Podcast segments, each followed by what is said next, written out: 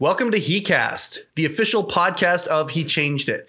My name is Mike Chisholm. As always, I'm very excited to be doing this.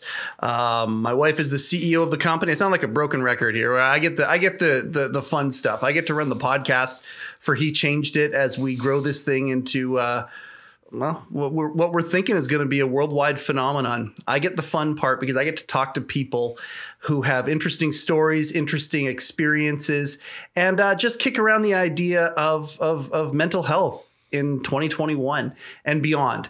Uh, the guy I'm going to talk to today, uh, I'm particularly excited about talking to. Um, he's a filmmaker. I've met him a few times in my life. We've grown up in the same region of the planet, and uh, and and this is a guy that I believe it's okay to live vicariously through people sometimes, especially if you um, are still living your life, but maybe you might be um, supercharging yourself a little bit about where you want to go through watching others succeed doing what they love to do. The man that we're going to talk to today.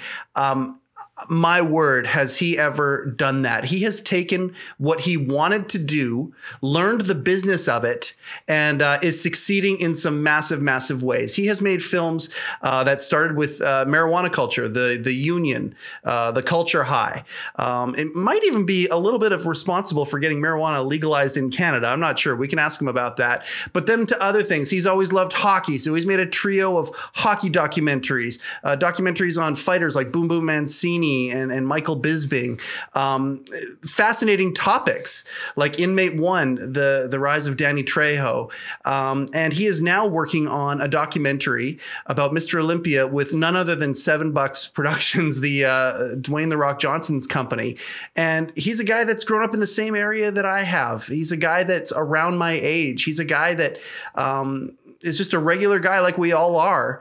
And today, our topic, well, we've gotten into some heavy topics in the past, whatever. Today's topic is going to be on dreaming and just shooting for your dreams. Adam Scorgie, thank you for taking time out of your insane schedule to to to hear me and to and to and to uh, my pestering and put up with all that shit and come on in here and talk to me today. Thank you so much. We're really grateful to have you here. My pleasure, man. I, I love doing this kind of stuff. It's a uh, almost therapeutic for me at times to even kind of just enjoy the moment and kind of realize what me and my team have accomplished at times. So thank you for the the amazing intro. Like as, as I hear that, I'm kind of like, wow, that guy's killed it. I'm like, oh, that's me. Like, that's you awesome. have like you have killed it. Like uh-huh. you really, really have. Um, your first documentary, and I don't want to like you and I um, have talked at functions before about different things. We both are very passionate about the things that we love, and and when you, you know, it's always like a fisherman always recognizes another fisherman. As soon as as soon as you get a a, commonality, you can just go and go and go. I don't want to spend very much time on marijuana on this podcast. Um, uh, you're probably talked to death, but I, I, I was being a little tongue in cheek. Yeah. But really, there is a through line between you making the union and marijuana becoming legal in Canada. There, there is a through there, line there. Like there, you are responsible in a small way. There is definitely, I mean, both the union and the culture high were invited to Parliament Hill by the Liberal Party to look at enacting legislation to make it legal, which they now have. Both films were invited. They were bipartisan screenings. They had MPs from conservatives and NDP and all taking a look at it. And then couple of years after both films had screened, they put forth the bill to make Canada the first G7 country to make it federally legal in the world.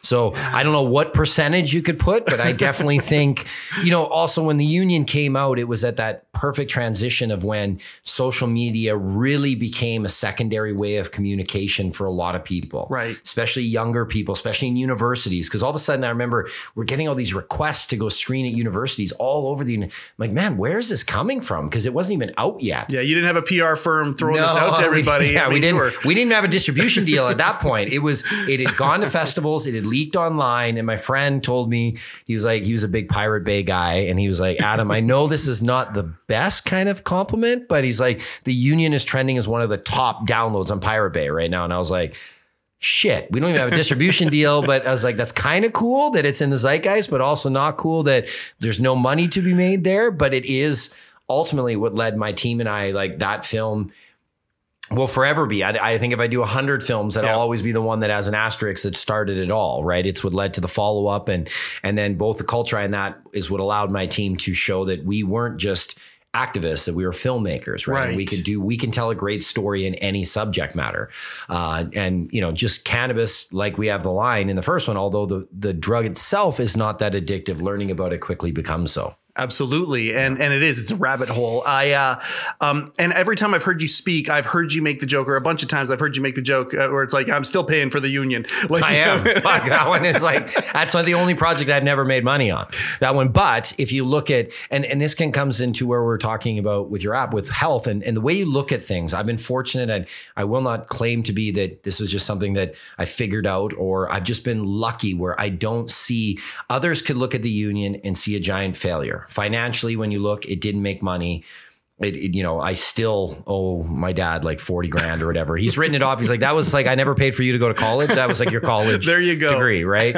um, but using that, I would, you know, my team and I were able to identify that like, okay, we didn't make money, but we did have a calling card to show that that was our first film. Yep. And it did You got a more resume out of than it. 90% of people. So, you know, this comes with the way you can perceive things. If you look at it and only ever, I try to train my daughter on this to look at things positively. Like she plays competitive hockey. So if she has a bad game, I'll be like, tell me three things you did good today. And she's like, nothing. I'm like, Ah, no. love. No, there, there's three Find things you can pull, even if it starts with like, well, I looked good today. Okay, that's one. Find right? them. Like Absolutely. start start with that. So I've been fortunate where, you know, even with all the accolades and stuff the union had that financially didn't work. And I think now looking back and talking about it now, that was a blessing because then it showed I really had to learn the business for the next ones. Because Yes. the next movie, I was like, okay, I didn't make money on that one, but I need to learn if I want to do this as a living and not a hobby, Right. I need to stop treating it as a hobby and treating it like a, a business.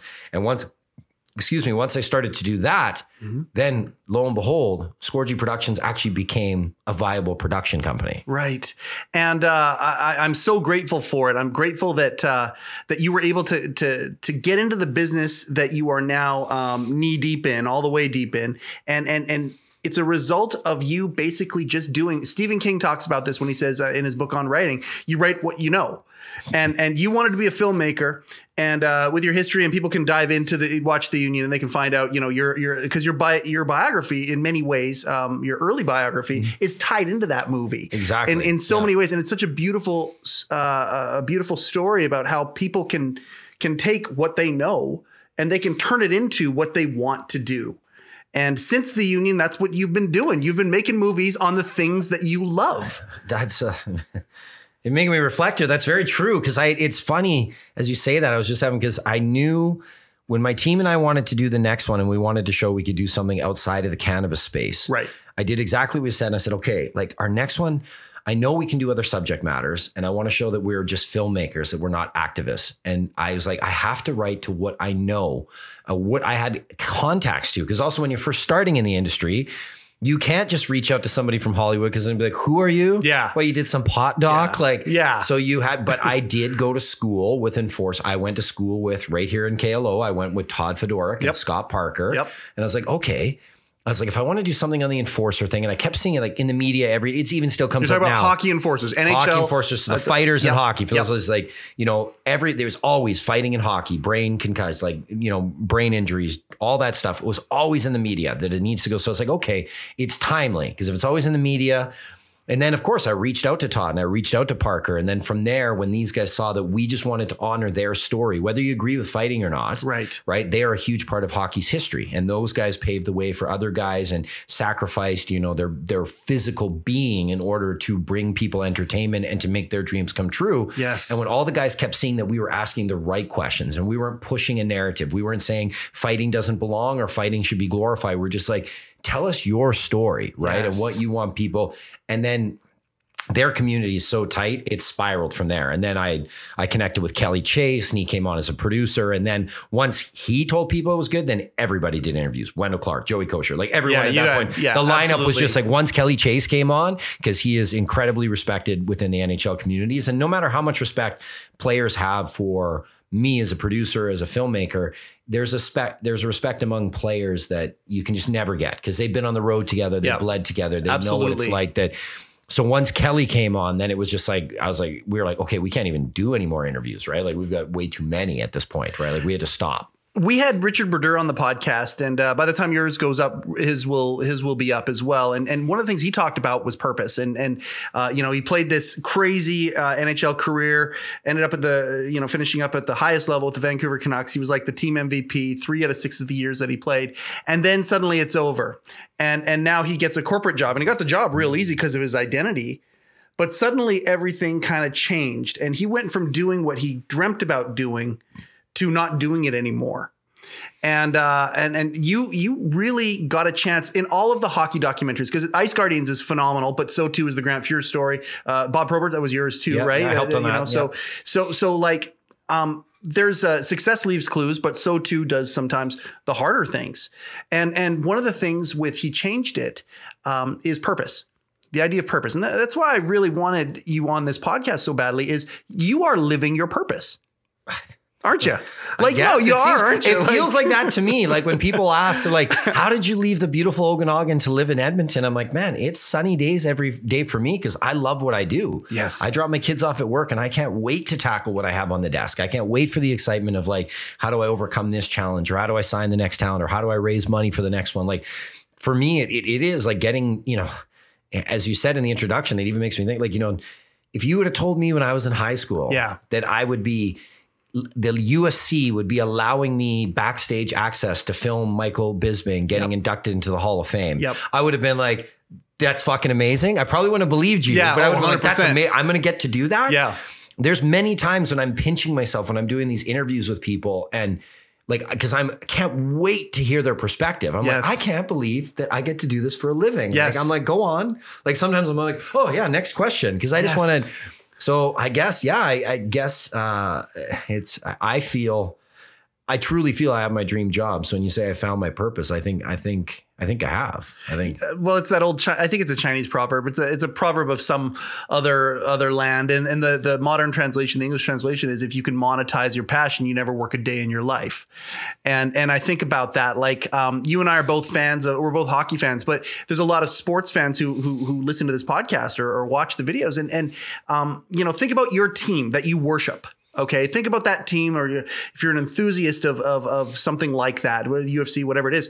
Yours was the Edmonton Oilers Yep. at a certain point in your trajectory of your career, you were given unlimited access to the entire team, to the to, to everything, everything, the history, including so many of the players, so many of the like. So- you you got that. So I've got a funny, I've got a couple funny stories with that. Like, yeah, so I, I, I confess to being a diehard Oilers fan, like almost the kind of guy that would get the tattoo. Maybe not lately. They're, I've got a King's crown on my body, ladies and gentlemen. So I'm a bigger fan of the Kings than he is of the Okay, Oilers. So I'll take that. Okay. But you know, I, I'm sitting there. So we we so my producing partner Don Metz brings um, making Coco to me, and he says, "Hey, we want to do Grant's story. Like, uh, can you put together the financing?" I'm like, "Oh, I'm pretty sure I can." Um, and we talked to Grant on the phone. It's one of those moments where you had to. You have to be in the moment and enjoy it. You always try to be a professional and not, but like I, I was geeking out the whole day because Sure. we get on the phone with Grant's on speakerphone. It's like, hey, Grant, Don introduced me like, hey, it's Adam Scorgie here from Ice Guardians. And Grant goes, hey, I just got to say, like, I'm really excited. We're about to do my doc, but I absolutely loved Ice Guardians. And definitely, if you're the one doing that, you are the guy that should be doing mine. And I was kind of like, I was like, yeah, hey, Grant, that's very cool that, you know, I'm glad you like my stuff. And like, I'm like, here's the guy that, you know, I grew up, up. like Yeah. watching them win cups and part of this team. And I'm like, and he's being like, I'm a fan of your work, right? And now Grant and his lovely wife Lisa, we become great friends. Um, it, it there's many times when it's surreal that these people that when I was growing up, I got to watch, and now I work with them all the time, and they text me and I text back and Joe and like even Grant this like Grant never misses like birthday happy birthday Christmas saying happy Merry Christmas like the guy is just a sweetheart of a man um and I've met him a I- few times. He is a hell of a guy. it's the nicest, one of the nicest guys to ever play hockey, no question. 100%. And, and as you saw him making Coco, what happened to him was just a shitty deal, and it was not. And you want to talk about taking it on the chin? Is he took everything on the chin Yes. because he certainly wasn't the only guy in the league or on Oh. that team that was doing that, but he took everything and just said, "Yep, I'll take my suspension, I'll take my lumps, and I'll come back." Um, and that's and that's where in the doc you see it when we're making it. You just sort of like I was like, oh, if you weren't a fan of this man before, after Yes. you watch this doc, you are going to be a giant fan of him as an individual. You can still hate the Oilers and be like, I hate them. They beat my team. That's fine, but you'll be like, man, is Grant something special? Well, and the thing I love about um, your sports documentaries is is many people. Um, I know a, a lot of friends of mine, male friends of mine, who who they don't read books, but they will read sports autobiographies or biographies, things like that. Your movies kick the shit out of like reading a book about Grant Fuhr would be amazing and Yeah. it'd be cool and all of his stories are awesome. I had a dinner with him. His stories are great. They're crisp. They're they're entertaining. But there is nothing like having a narrative like that interlaced with the footage of how things went back then and and his reaction then in the media to his reaction now upon reflecting on it and everything and it's just so tight and it's such a beautiful story have you always been able to find stories like that inside the things that you love or do you discover them as you go as the project moves I think that's what my and I really, if you notice, I keep saying my team here because films are just like a sports team. They're a team. There's Yep. a whole plethora of talented people behind me. I'm I'm the voice and the money guy and the passion guy that brings Yep. things together. But I think something my team does really well is that with every film, we don't try to push a narrative, right? Even with Grant's film, we knew there were some subjects we wanted to really tackle. We're like, okay, let's tackle, you know, being the first black player to be in the Hall of Fame. Let's tackle, you know, the suspension. Like, we told Grant, we're like, Grant, we can't do this as a puff piece and like not hit No, that. absolutely. And the great thing about Grant is Grant is like, yeah, he's like, I've already lived through it, right? So I, I don't know if you were at the premiere. He's like, so to go through it a second time was a cakewalk because. I knew what the outcome was, right? So he was like, not he like it was like, and that's refreshing as a filmmaker. Like that's something I always push guys when I'm talking to them. Like, look, there's no ego there's no agenda there's can't no be a pretense puff piece. Like we have to go in. We have to talk about the warts and stuff too. Yep. We'll do it in an artistic way that'll only make people respect you more. But you have to when you are forthcoming and you say all that, like when you just have Grant saying, "Yes, here I did it." It was his own admittance that Yep. got him suspended. He could have lied and he would have got a Yep. much lesser suspension. Absolutely. But he came on the record and said, "No, if you guys are going to write something about me with other witnesses, I will tell you what I did." And for that, to me, like when we found that out, like as filmmakers, we're like, "Oh." Like we don't, Yeah. this is the best. We didn't have to just let this play out, like because not many people knew that detail. Yeah. So when we go into a project, we know some of the through lines, like, hey, we're going to cover this, but you are dealing with factual stuff. And this came up with Bisping, where he said, guys, I really don't want this part of the story not told, and I don't want to not like, you know. And then he was revealing some pretty big injuries he had, right, and stuff like that that he's revealing in the doc. So for those that don't know, we won't spoil it, but uh, there's only one champion in the world that this accomplished what Bisping has, and that's him. absolutely So uh, I'll let him tell that because we'll be doing the media circuit for that shortly. Um, that that one's done done. That one's And in it, the it can aired. It's on Super Channel right Yeah. now, so Canadians can Yeah. watch it. Uh, we haven't done my typical push because I know we're friends on Facebook, and normally you see like me, me. I put on my media dress and I'm out there Absolutely. like. Because we have a big studio deal that's in the work, we got a great offer, so we have to wait, and they they want to control all the big. So, so what does that mean? That means Scorgie Production. Scorgie Productions is your company. Yeah, okay, is my So would be then um, owned by an umbrella? No, and- no. or- so or- so just the film rights, right? So Oh, Super okay, Channel brought it to life because Gotcha. we we trigger it with a broadcast license from Super Channel, Yep. and I wouldn't have a career without them. They've bought all my stuff except for Bailey. Um, they they uh, they trigger it, and then with a broadcast license, we can get our produce, we can get our federal tax credits, our provincial tax credits, and then. Excuse me, the CMF fund or the Canadian Media Fund, and then we sell it internationally. okay. So we've now got an amazing offer from one of the studios in Hollywood for the international rights, which Well, there we go. if this closes after Inmate doing one and now this one, I believe our team is the only independent team that has accomplished two docs with a studio within a year. Wow. So I think we're the only. I'm trying to look at other Canadian documentary filmmakers that have accomplished that. I haven't found any. Yeah. But I'm putting it out there to be proven wrong. So- Absolutely, so- and and and at the very very worst, you're in a select group, but probably a trendsetter, and and and and definitely one in, definitely one in recent. Uh, recent and if not, I'm not started yet. I'm only 42. So Well, we'll- that's just it. So, And- so, so we'll, we'll we'll keep rolling. Um, I I uh, I love hearing you talk about because I mean I had planned. This was the easiest, by the way, everybody. This was the easiest podcast for me to ever ever prep for. I I I literally didn't have to do anything other than kind of go back into my memory banks a little bit and I watched Coco again just to for the hell of it. I had a buddy over who had never seen it but Yeah. but no so so one thing I got to ask you. This is a question that I already knew I was going to ask, and it, Yeah. it has come up organically. You talk about the passion of wanting to be a filmmaker. Yep. You talk about the business of being a filmmaker.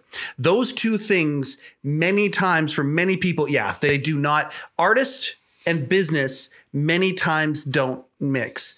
Um, I guess my question for you is this because we're talking about you you chased your dreams, you went for it, you found a way, you learned the business, you you evolved yourself clearly because if you were going to be a filmmaker, you had to fucking learn the business. Yep. So I'm going to ask you this question just out of your head because you're a dreamer too and you love things. Is there a documentary that you want to make that you know that you can't make because of the business? And what would the subject be on? Ooh. You know what? Right now, you know, because you've hit it like having, I always want to be passionate about it. And Mm-hmm. right now, the ones that are coming to me and my team are just ones that I'm like, that's so fucking cool. I just want to like, Oh, there's not one it. that like, I'm kind of like, there's so many there. And we talked before I was on here and I, I, I don't want to jinx them just in case. Yeah. Until you have that life rights agreement signed, but Yeah. we have two bio docs that would be massive coming out after Bisping. Uh, and Bisping's going to be massive. I promise you, like, and trust me, my wife and I were too. We hated Bisping when we watched him because he was he came off as the cocky Perfect. Brit. You're talking to the pro wrestling guy, right? So you know- that guy understands. He was the first. Talk about understanding the business. He understood the business that he was in. That if he Before became anyone. a character, right? If before he Chael Sonnen, Yep. before Conor McGregor. Yep. In fact, Conor McGregor, when he first came over and started fighting the UFC, UFC reached out to Bisping. 100%. because They had the UK connection, and Bisping's agent and them ended up going. We're going back Bisping- to Muhammad Ali. Like that's Yes, what Bisbee. Bisping, yeah. and if you see him now and you follow his Instagram, dude, he's been with this this He's been with Rebecca since they were 19. Yep. They're high school sweethearts. They have three kids together. He's been one of the most, him and Grant are probably two of the most amazing people I've ever worked with as far Bisping and I are like, we're planning family trips together and stuff. The guy's fucking incredible. Until right? the camera goes on, and then he then turns he knows how to be Yes. right and he grew up like he grew up in a, in a northern you know uh, british town uk called clitheroe which is a beautiful it's a quaint town but you know it's like men there there wasn't a lot of opportunity so you get drunk you chase women doesn't happen you get into fights right so he's like i used to fight all the time and he's like it's really and from a very young age he'll tell you he's like i had no athletic ability like he was a klutz He's like, but I could fight at a very young age. He was winning jiu-jitsu tournaments and yeah, he was winning the underagers at 13, beating 16 year olds in kickboxing. Like he was a fighter. Yeah. And when you see the injuries that he went through, something people don't know that we talk about in the doc. So every time Bisping got beat by Dan Henderson, the vicious knockout, Vitor Belfort, the vicious knockout. Yep. Every time he was beat when he was the number one contender, those people that beat him were tested for steroids and they all failed. Dan Henderson failed. Wow. Vitor Belfort. No, Vitor Belfort not only failed, he had the highest testosterone rating they'd ever had, higher than Brock Lesnar. He was like, like if the highest they'd had is 250, Vitor's 420. yeah, he was. Uh, that was the that was the new Vitor. That was the uh, Yeah, when the when TRT. You just look at the photos, Yeah, and you're like, yeah. "Whoa, what happened to him? Did Yeah. they put him in a lab and bring out Wolverine Vitor?" Him and him and uh, over And- and Overeem were the two the two that I can think of most. That that. Well, you just go now. You go. Vitor before So TRT and after, and the photos are like, Yeah. And and that's why Bisping, if you look at him, his physique is, if anything, he just got a little leaner because he fought at a heavyweight, then he went to light heavy. Yep. But he's always been so against it, and he also claims that a lot of fighters when they're like, "Oh, I didn't know this is bullshit," and Bisping's like, "Listen, Yeah. I like to party like the rest of us," and he's like, "I never failed one fucking UFC drug test." Yep. So when you're saying, "Oh, I didn't know there's this testosterone and this and that," he's like, "Bullshit." he's like, "It means your chemist fucked things up, right?" Yep. Because he's always been clean. And you know, it. I, I honestly, I don't know how you watch his doc and don't like. Rocky Balboa doesn't have shit on him compared to the ah. injuries he went through. I'll let him reveal it and let the doc do it. But he has an injury that no other athlete has main in any sport has become a champion with the injury he had. That's unbelievable. And he still didn't even want to talk about it. And we're like, dude, this is your doc. Like, this is like, I'm like, cause he This is loved, you talk like most it. of us, you and me are on the same age. Like he grew up, he loved Rocky just like I did. Yeah. You know, he's in front of the TV. He's like, those are my movies. He's like, the way Stallone articulated the, the emotions of the fighter are so authentic. And I'm like, dude, he ain't got shit on you, man. Like you. And then when he beat Rockhold, two weeks notice, and he was filming AAA in Toronto. Yep. He was overweight. He'd gone out drinking. He was like, literally, he's like the first. I just started running. I just ran out of my hotel room and started running in Toronto because I was like, I have to drop 30 pounds and fight someone that already beat me in a couple weeks. in a couple weeks. and he did. and he did and and um you, you talk about you know, you talk about fairy tale stuff and manifesting things, and, and it's so nice to hear the happy ending for people. For him to actually have that championship, um, I, I love the story. I love I love that you have.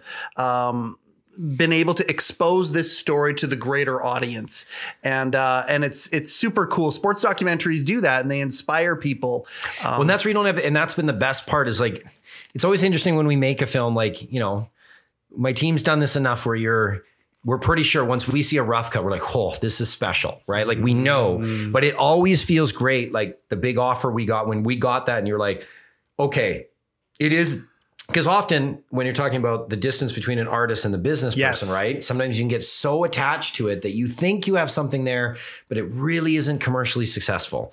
So it's always nice when the two kind of come together. Like we've had really reason, like you know, thing we've been, you know, thinking there. My team's done this consistently, really since 2014, since the Culture High. But you know, when you have that story and it goes out and then you get a studio offer, like it's a whole formal thing that comes. They, they have to send you official, like, you know, when you get a regular distribution deal, it'll be an email, we'll offer you this, these points back and forth. like big boy stuff. When it comes from a studio, there's an official offer. It has to get signed off by four people Yep. and then it has to come to you. And then you go back on deal points. Like it is a big thing. So it's really cool to see that, you know, we can honor these, you know, champion stories like Bisping in a way. And if you're not a fan, it doesn't matter. We No. some of our, that's the biggest thing when we were getting people to look or when we were doing the rough cut screenings and stuff that people were like, I don't even watch UFC, but this is fucking unreal. Like, Yeah. how do I not know this about this man? And Bisping, everyone that watches, they're like, I just love this guy. Can I go for a beer with him? And I'm like, he is that guy. Like, whenever I go to LA now, I like schedule an extra day just to hang out with Biz if he's around because the two of us have a, a hoot when we're together, right? We like get the work done, and then when it's like, even even Rebecca, love you, Rebecca. She's she, she, she's she was like, so I guess. Michael, you're staying in town tonight with Adam at the hotel. Like, like, yeah, well, we got to work late, honey. Yeah, that's what it is. Yeah. he's living in LA now Yeah. He, well, he's actually just outside. He's in Anaheim Hills. okay Yeah. boy that place has sure changed in the last little while hey Yeah, I don't know if he's going to continue to stay there. I haven't got to talk to him as much as I'd like lately. Uh, we it's funny because really on that one, same with the, you know, with a doc, it's kind of different than a movie because you're telling a personal story, so you're going to deeper places with a lot of these people, and then they take longer. Like a movie, it's usually like 30 days at one location, and Yeah. then boom, you're out, right? Yeah. And then with doc, we've been working on with Bisping for two years, right? Like we're small crew going lots of geographic all places. places. We went to the UK with him for two weeks, and we went to we were there at his Hall of Fame induction. We were we knew before he knew that he was going to get inducted in Oh the UK. Oh my God, that's and the crazy. UFC had told us they're like, if you tell anyone, you you're you're done. Did right? they make you, sign an agreement, or was it just? oh yeah, no, you're they, done? no, okay, they fucking so- so called there us was- and they're like, yeah. if you tell him before we do, they're like, like they didn't want to threaten, but they're basically Yeah. like, you're on Dana White's bad side, and everything will shut. Right, like so they wanted. So we had to, and, and we come up. We have footage. Of, I think I don't think it made the final cut. But Bisping comes. He's like, "Dude, that's going to be amazing for the documentary." And we're like, "We've been holding on to this." He's like, "Oh, you fucker, you knew, you knew." And we're like, "Yeah." It's like we were sworn to secrecy. He's like, "You motherfuckers." Oh, that's fantastic. Yeah. Um, I, I I- I have a hard time not fanboying um, and asking you these these these questions about some of these people that you've met and whatnot. I I, I want to keep it on point, but um, I want to talk Joe Rogan for a second. So, I, a point, personal point of pride for me in this podcast. At some point, I believe he changed it. Will have a trajectory that hits Joe Rogan. And when it comes to men and men being men in this day and age, where we have taken the phrase "man up," and and uh, the old definition of it is gone. The the idea of taking your emotions and stifling them down and and all this sort of we see the result of that, and that's why you know the culture is where it is right now, and we need to we need we need new ways to solve things. Joe is that guy where he is still a man's man, but at the end of the day, talk about taking it on the chin, talk about being, um, you know, being sensitive to other people and, and, Open and to still all conversations. open to everything. Joe is that guy. At some point, I know as this brand blows up, I know our trajectories are going to cross. You are the first guy that uh, that has been on this podcast that's been on the Joe Rogan podcast, and probably going to be again. I would think uh, with uh, with with with Bisping. I would I would think. Maybe I'm, I'm hoping that me and Biz both get on there, but it's that's such an interesting one where I'd love to be able to talk about the doc with Bisping, but I also don't want to.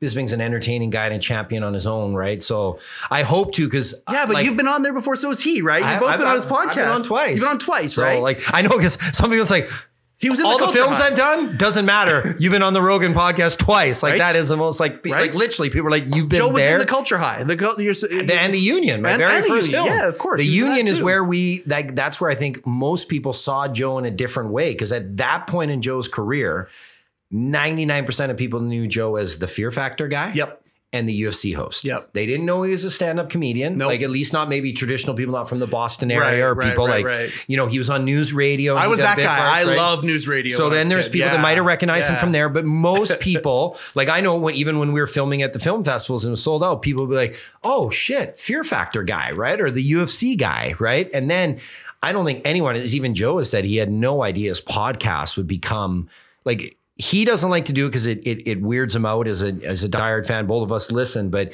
he's revolutionized the world. He's changed the way people think. Like he's this generation's Johnny Carson. Yeah, he, he- he he's- really is. I- he can I'd blow say up a he's- stand-up comic with one. I would say. He I would can- say he's even bigger because Yeah. he challenged like Johnny Carson didn't have you know really difficult subject matters talked about on his Absolutely. pod in an open honest Absolutely. way that was like and it's so weird when you see people these articles come up that they've taken one snippet of his 3 hour things and been like look at it. He's a sexist. He's just I'm like dude Yeah. you clearly don't listen to his podcast long because form is the only way you can listen to him properly. the only way. And then you see the guests he has on there from like like even other commentators like people on the left or the right they're like i wouldn't have on half the guests he does like Nope. he is so brave Yep. to have and it isn't you talk to him and he was like i'm not brave i just really want to hear their point of view Right. and he's like i'm always willing to change my position and move which as human beings we all need to do social media is driving us so far to like we're stuck in our thought wave and we can't move from that and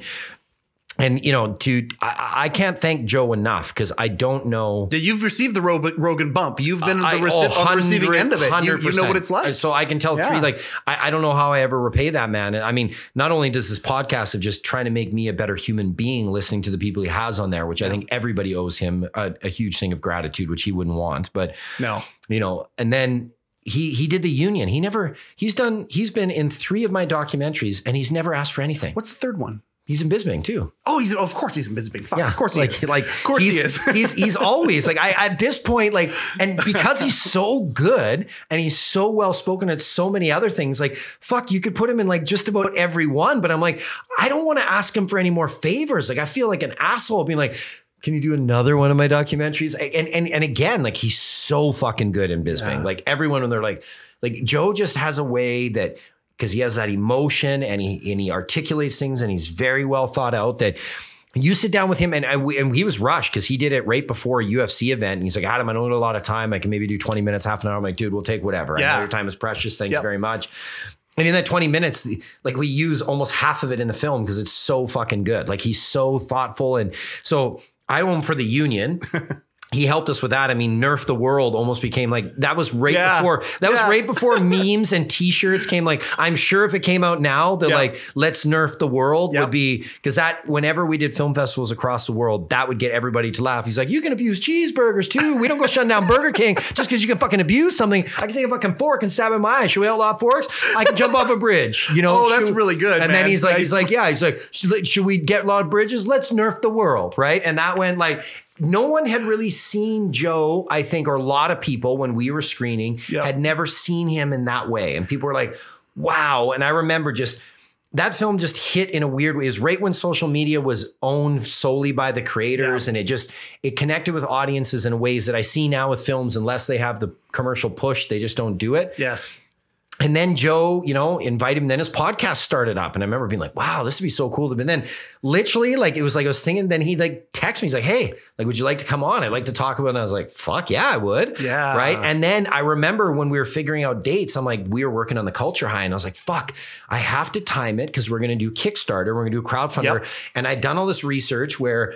Almost all crowdfunding, and there was no term for crowdfunding when I did it. It was No. just Kickstarter, or Indiegogo. right. Now it's an actual official funding model that Yep. everybody thought was going to die out that didn't is that after two weeks they peak and they crash. So I was like, Joe and I were going back and forth, and I was trying to be like, okay, Brett, the director of the Culture and the Union and Ice Guardians and Inmate. Yeah, we he's work together boy. a lot. Yeah, yeah. I was like, Brett, you need to have the promo video. We need to launch by this date because I'm going to go on Joe's thing. So we have two weeks, and by then it's going to. You can watch the kick tracker they call it. It's going like this, and it's just starting to plateau. Yeah. and then we go on Joe Rogan's podcast and it goes fucking through the roof, and we get overfunded by fifty thousand dollars. Ah. And there's right? the bump right there. And that was the bump. Like, and then he comes, and then you know he we he we the culture. I was the sponsor of Five Podcasts. That was my one way of giving back.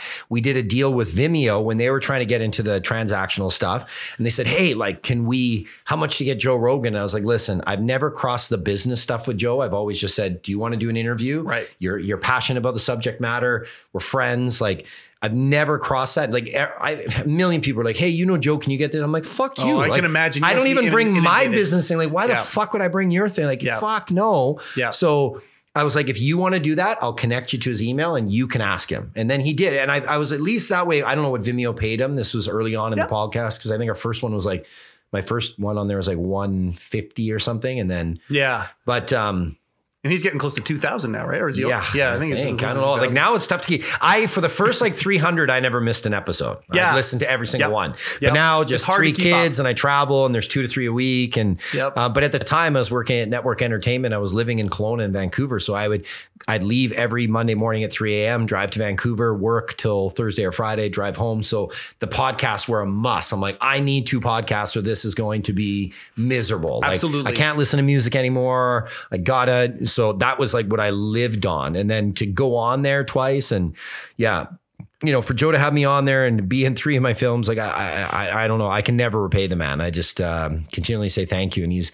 he is every bit as good as you can ever imagine. He loves to see people succeed. There, there, anyone that says anything negative about him is, is got problems because they don't understand the man. Yeah, I can. Uh, I can see that. I've met him twice uh, at appearances, just real like two minutes. Like the photo there, yeah. Two minutes. Absolutely. Yes, absolutely. Yeah. Um, and, uh, you know, we had a conversation about uh, one time we had a conversation about the Los Angeles Kings because I I went and saw him instead of going to the finals when we won our second Stanley Cup, and so I've got a picture. I've got another picture of me and Joe, and Joe's holding an LA Kings thing, and I'm wearing a I'm wearing a Kings jersey, and we talked a little bit about that. And the other one we talked about stand up. Talked about a guy named Mitch Hedberg, stand up uh, stand up who passed away yeah, yeah, a while back that Joe loves, and and it's funny. There are people all around and, and all, all this sort of stuff stuff going on.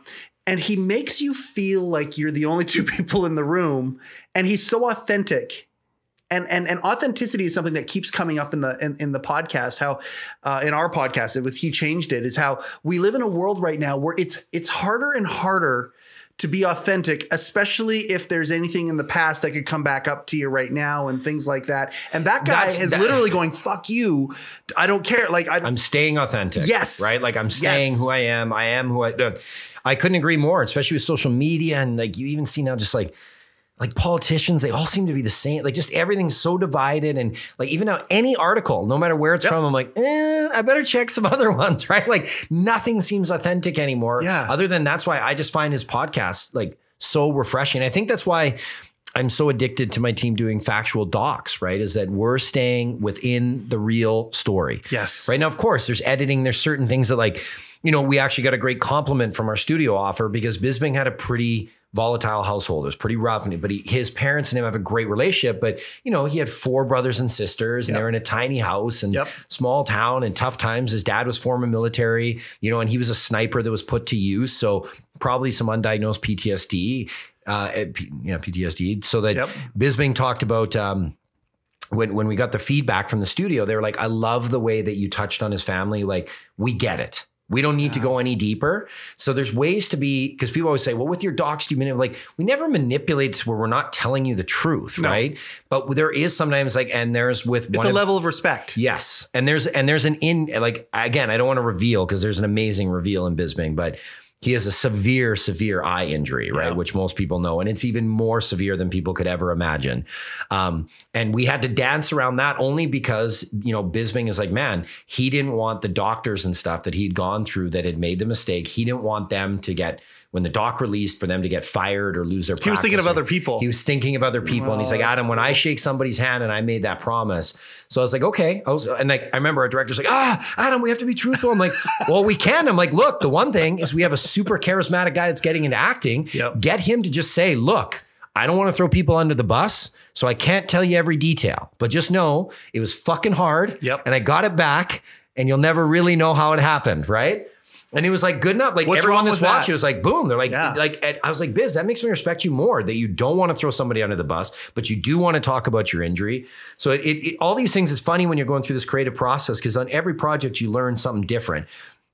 So Bisping was very passionate. There's some key things that when we were doing the creative just didn't land. And he's like, I don't like that. I want you guys to change it. And we're like, okay. And then, you know, it's kind of tough because you get saying like, ah, but this, and you know, but it's somebody's real life story. So we're, you know, we kept pushing and Bisping, all of his notes were good. And he's like, I want you to push a little bit more here and a little bit more here. And then it, it turned out great. Like the way that, you know, we always stayed authentic and be like, hey, we're not going to lie. We're going to be honest on everything. And we're going to be, but it, it, it really turned out fucking fantastic. And I can't wait. I wish I could just say everything right now Yeah, and just no, be like, no, it's good. But, but, but we're friends on Facebook. Yeah. Within, when it goes to release in six months, it will be everywhere and you will, you won't be able to miss it. To probably the point of be like, oh, this fucking Scorgie guy again.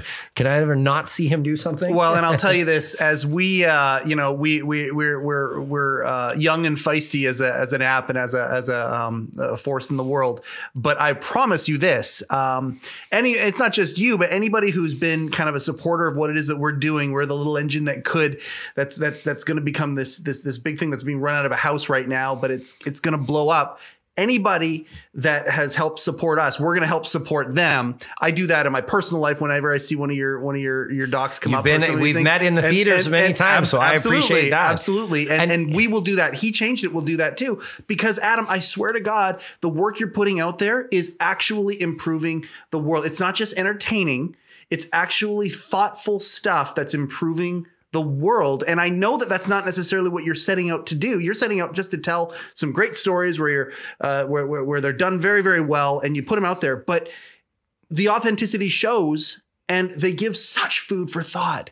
I've thought about so many things on a higher level, whether from a sports documentary or from one of your, your cannabis documentaries, um, because of your art, because of what you're making, than I do about almost anybody else. Like you're you're a Michael Moore, but a positive Michael Moore in that regard. You know what I'm saying? Like Well, I don't know if I'm, I'm articulating properly, but No, man, but that- you're, that you're is- really making your mark, bud. you're you're you're uh you're making me emotional because that is was we always wanted to from the get-go my team and I wanted to make entertaining stuff because you still are an entertainment but it would have a positive effect right so it is for for you to say that you've taken that away from it and hear that is really really inspiring to me because it's always been a thing. and that's where you know certain stories we've stepped away from because I'm like ah, that's not for me right if I, if I Really? don't see yeah there's Can you get specific, or do you need to keep that private? yeah, I don't want to insult anyone, but there's No, been some no. stories that have come that you know I'm just like like I'll, I'll talk about. It. So one is like you know chasing Evel, the Robbie Knievel story. That one, it because there's no real talked about that because there's no real you know Robbie just doesn't have a real. He, he it's kind of a crash and burn and sad and like he's accomplished a lot but he he didn't he didn't have that redemption part of his story right? And that's tough. Like that part was hard for us to kind of go through that with him. And and I mean when you're doing factual stuff and there's a contemporary story you don't ever know how it's going to go right, so there is that risk. Um but that part's been it, it's been tough because Robbie's still struggling, you know, still drinking and still. So it, it's one of Maybe the ones. story's not done yet. Yeah, I don't know. It's it's it's it's uh you know the film is great, and I remember when it came out, some people were like, "That's your best work," and it's you know so, but there's still something to be taken from that in a positive way, right? Is that Yep. you know even when you're chasing your dreams, you can get caught in the dark side There are cautionary tales are in that every need to be told. that are, and you Yes. always hope it's more like Danny Trejo, where it's like Mm. rock bottom facing execution, and then come back to be one of the greatest Mexican American, you know, actors of all time. Yeah, that You- is a crazy Like when that one came in our story, we're like, well, we don't even need to script anything No. here. It's fucking right there. No. right. So, and then same when Bisping came to us, like I always knew Bisping. I followed him from the. Season three of The Ultimate Fighter. My wife and I were hoping he would get beat every time, and he kept fucking winning. I told him that, Biz. I've told you that. Or I'm like, this fucking guy keeps winning. Like, don't bet against that fucking guy. but he's like a heel pro wrestler where he's like, "Thank you." Like that's Yes. a compliment for him. No, he's like, if you tuned in, whether you, and that's even, we have Dana White in the trailer saying, he's like, the thing with Bisping is you always tuned in. Whether you tuned Yep. in to see him lose or Yep. you tuned in to see him win, you always tune in because you cared. He made you care. Yes. And then we even have, like, I'm giving spoilers here, is we interviewed GSP and GSP talks like, that's why I wanted to fight Bisping because he was this tremendously durable, arguably, like Joe Rogan to say, he's the probably the toughest and most durable fighter that's ever fought in the UFC. And I will say that having worked with tons of these guys, no fucking question. When you watch the doc and you see the injuries that he had to overcome, Yeah. everybody say everybody gets injuries, not like his. Yeah. No. Okay. No depth perception. Well, and again- like he's so, um, uh, but GSP talks about that when he's like, he creates these emotions and, you know, GSP's got that, French, that French, he's like, he's like, he makes you care. And I can't do the French Canadian accent, but he's like, that's what I want to find. And then we show clips of them going back and forth. And, and the tough part was, is Bisping told us, he's like, dude, I hated doing that because I love George. Like when Yeah. he called, when they called each other, George jumped on it right away. He's like, of course, for Bisping. I'll-" But Bisping, he's like, if you watch the promo, you would think they hate each other because Bisping's like, if you have to listen to GSP for more than 10 minutes, he puts you to fucking sleep. Holy fuck, that guy. And then GSP's like, what? All you can say is fuck. And, and Bisping's like, yeah, come over here, you motherfucker. Right. And then he's like, what do you got your sunglasses on? You still drunk? And Bisping's like, yeah, it's Vegas. Of course I'm fucking drunk. Right. Like the but two of that's them are. creating that narrative. And and again, to to if we're building on familiar themes, the idea of the art of what they do versus the business of what they do, same deal, right? Yeah. And it's it's it's uh, it's rare and exciting when you find somebody, whatever the arena is. We're talking about it with you with filmmaking. Yeah. Talk about with them as as as being fighters, where they can actually kind of become self aware and realize, oh, okay, how can I combine these two things and and become a success because of it? I hate the fact that we have to uh, start moving towards wrapping up. Um, I hate it so much because I love talking to you, and it's it happens every couple of years, and it's always the highlight of my week, just like it is right now. Um, but I'm going to ask you: uh, the success leaves clues, and you have you have been able to um, to do basically what you dreamt of doing, and and be a filmmaker, and you're and you're one of those one of those people that just gets to monetize your passion and and and it gets you in all sorts of wonderful wonderful uh, adventures and situations. Um do you have anything there are guys who listen to this podcast that are that, that are maybe they're feeling they're in that down place right now. They're not they're you know they've been kicked in the balls or maybe they're in hot water of some sort. We're making a deal with a with a with a hockey league with he changed it and one of the team owners said that to us. You know it's not so much about guys who have mental illness or things like that but what do guys do when they get themselves into hot water? You know like whatever it might be. Um you're a guy who, who who it seems like everything's great all the time and that is far from the truth. It's how you deal with it.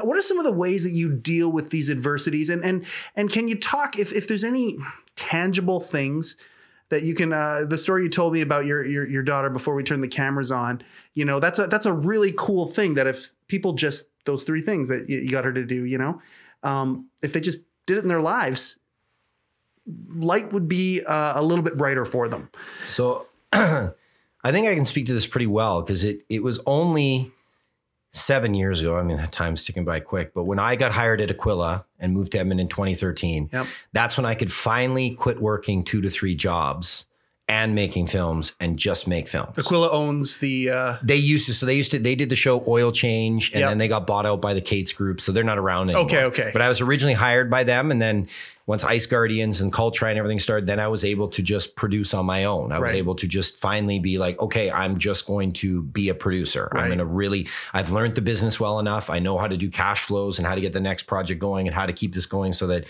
you know because it, it as much as it sometimes the work can release around the world it isn't what people think for paydays right like Right, it is absolutely. it, it's by the time apple takes a piece and this one takes a piece it's like and then you share with your partners you're like yeah okay like we, we make a good living now and I, i'm not i'm not complaining about it but it isn't it's not the perception like if your if your goal is to make money and that is how you measure your success which is fine. That's not how i do it. Then you would much rather get into like investment banking or real estate because there's much more money to be had way more. Like it's Yeah. not even close. Um, but if you want to do something with purpose and something that you love like you couldn't pay me enough and i mean this. Like i've been offered some pretty like 200 300000 dollars a year and i would say pass. Like i love what i'm doing the Yeah. time i get to spend with my kids. So but you know i'm on the the upswing now things are clicking it's been it's almost like the malcolm gladwell of 10000 hours Yes. you know you put in the time things are starting to go now but there was many years when they were not in fact not far from where we are now the Cintas building do you know where that is down do. there Absolutely. so I busted my ass as a sales agent there. And I would try to work extra hard, you know, from Monday to Thursday to try to leave myself the Friday to spend the time to do research on how do I make being a filmmaker a business and not a hobby. And this is what I tell people is like manage your time to do that. So when I when this was happening, my daughter was very young, didn't have my son yet. Um, But I would take like rather than going bowling or rather than these social activities, I would look at my week like a work week. I'm like, okay, this much for my actual job, Yeah. but this is what I want to do for my life. So if this would be the time that, you know, say someone's on a sports team or something like that, those three times a week for an hour is when I'm going to do research on how to move my career forward. Right. Like my own schooling I put on. And this is coming from a guy that was horrible at school. So people are like, well, I could never do that.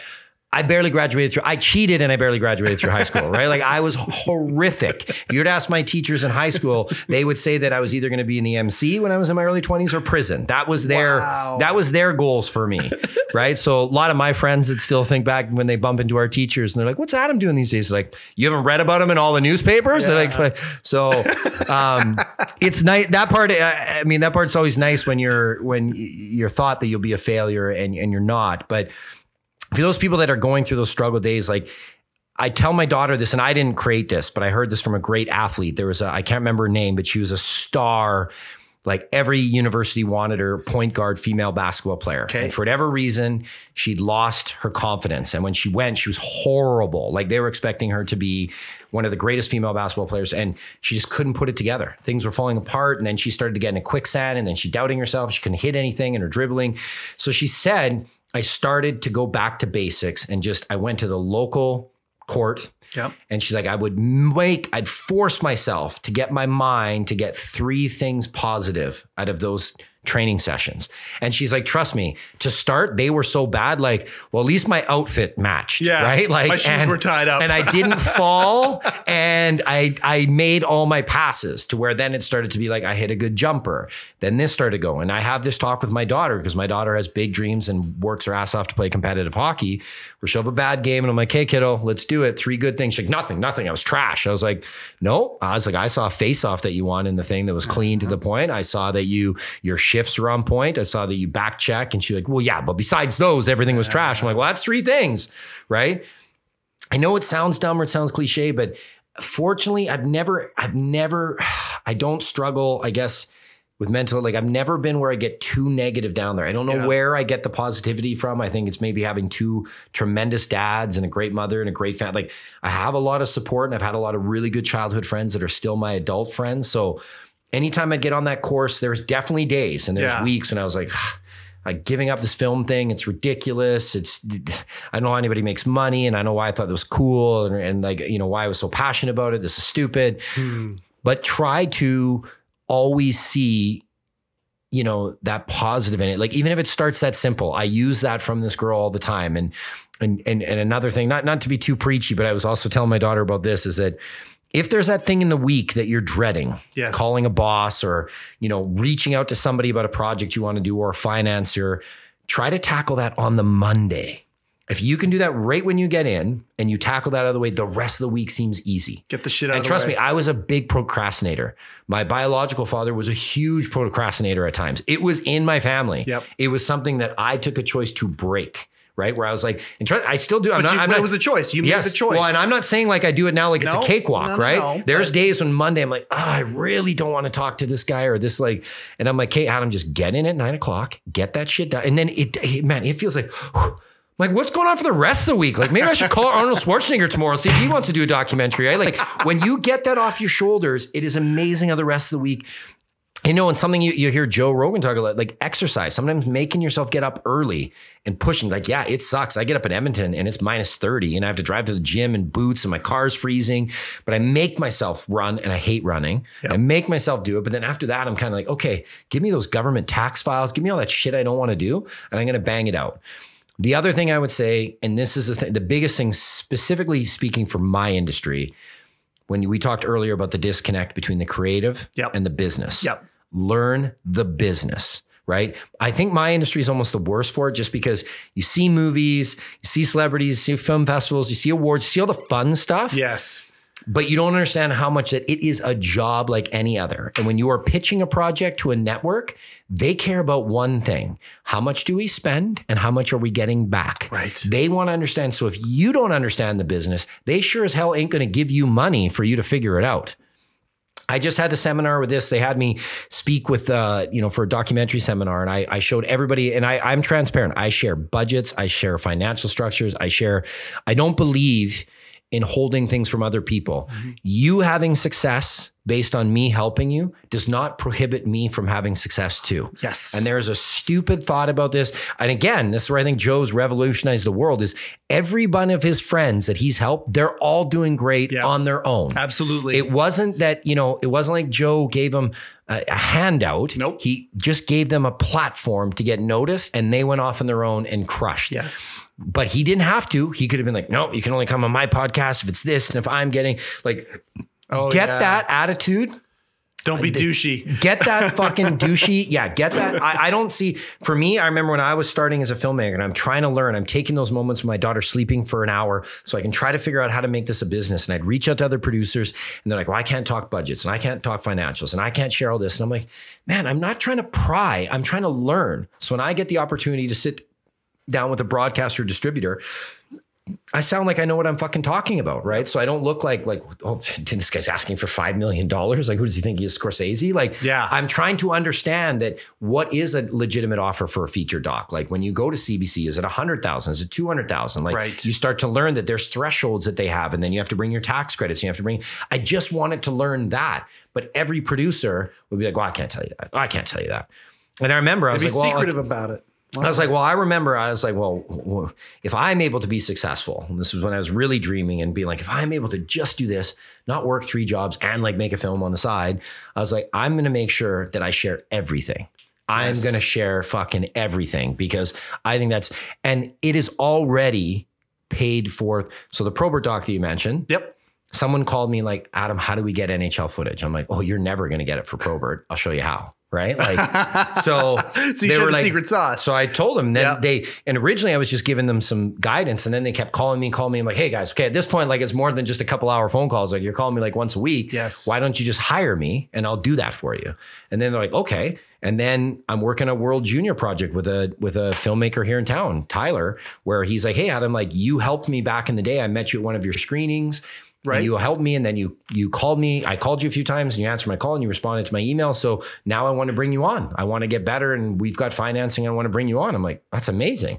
And Wow. then so I've already seen it where really that thing that Danny talks about, like helping others, good will come back to you. Yes. Instead of hoarding and being like, no, if I share with Mike, then maybe Yeah. he might get a podcast bigger than me. And like, he Yeah. might, uh, that's a horrible way to think. Get that shit out of your right Collaborate and see what happens. Help. Look, if there isn't a better example, look at Joe fucking Rogan, Absolutely. right? Like that guy gave back to everyone. They came on his podcast. He did it. He's now the biggest podcast in the world. Anything he touches is like gold. Yep. Like, I'm telling you, if that's those are, I don't, I don't ever want to sound preachy when I leave these messages, but those are things that I've learned that have only been like this. Like, it, and if you want to get religious, it's almost that old thing you're taught, like do unto others as you'd like done to yourself, Yep. right? Like, do you like it when people hold with information they're shady and they don't tell you everything and they won't help you? No, you would like it. Pass it on to you, and I've I've seen it. Like I can't. In these last couple of years, it is really weird how much it's reciprocated back, right? And I even see if you want to see another thing is even like with my daughter playing hockey, she started like with all these shutdowns and these weird rules where you can have 10 kids, but it can only be ODR and it can be one trainer. Well, she just started saying, Dad, can you call this girl from here and this girl from here? And so all of a sudden, these girls from like three different teams are all training, and other parents are like, how are you guys trained from all three different teams? and we're like, well, we're within the cohorts. We're all staying together because everything's shut down and they just want to train. They all just want to get better and support each other. And instead of being like, ooh, no, you're with this team. I don't want you to get better. Ooh, you're a year younger than me. And it's so funny because all the parents now are like, why hasn't this been a culture in Edmonton or anywhere where there's hockey teams before? Because so many people are like, well, no, I don't want your kid getting better than mine. Right. I don't want like a ah, stupid Yes. mentality instead of thinking, steel sharpens steel. Yep. Right. One gets better. The other one says, man, she surpassed me. I have to train harder to get better. So I take that philosophy in my life. I take it in. Uh, I, I try like even that's why you and me had met a few times. You're like, hey, you want to come on my podcast? I'm like, absolutely. Yeah. One, I love to talk, as you see, because we're not having a problem there.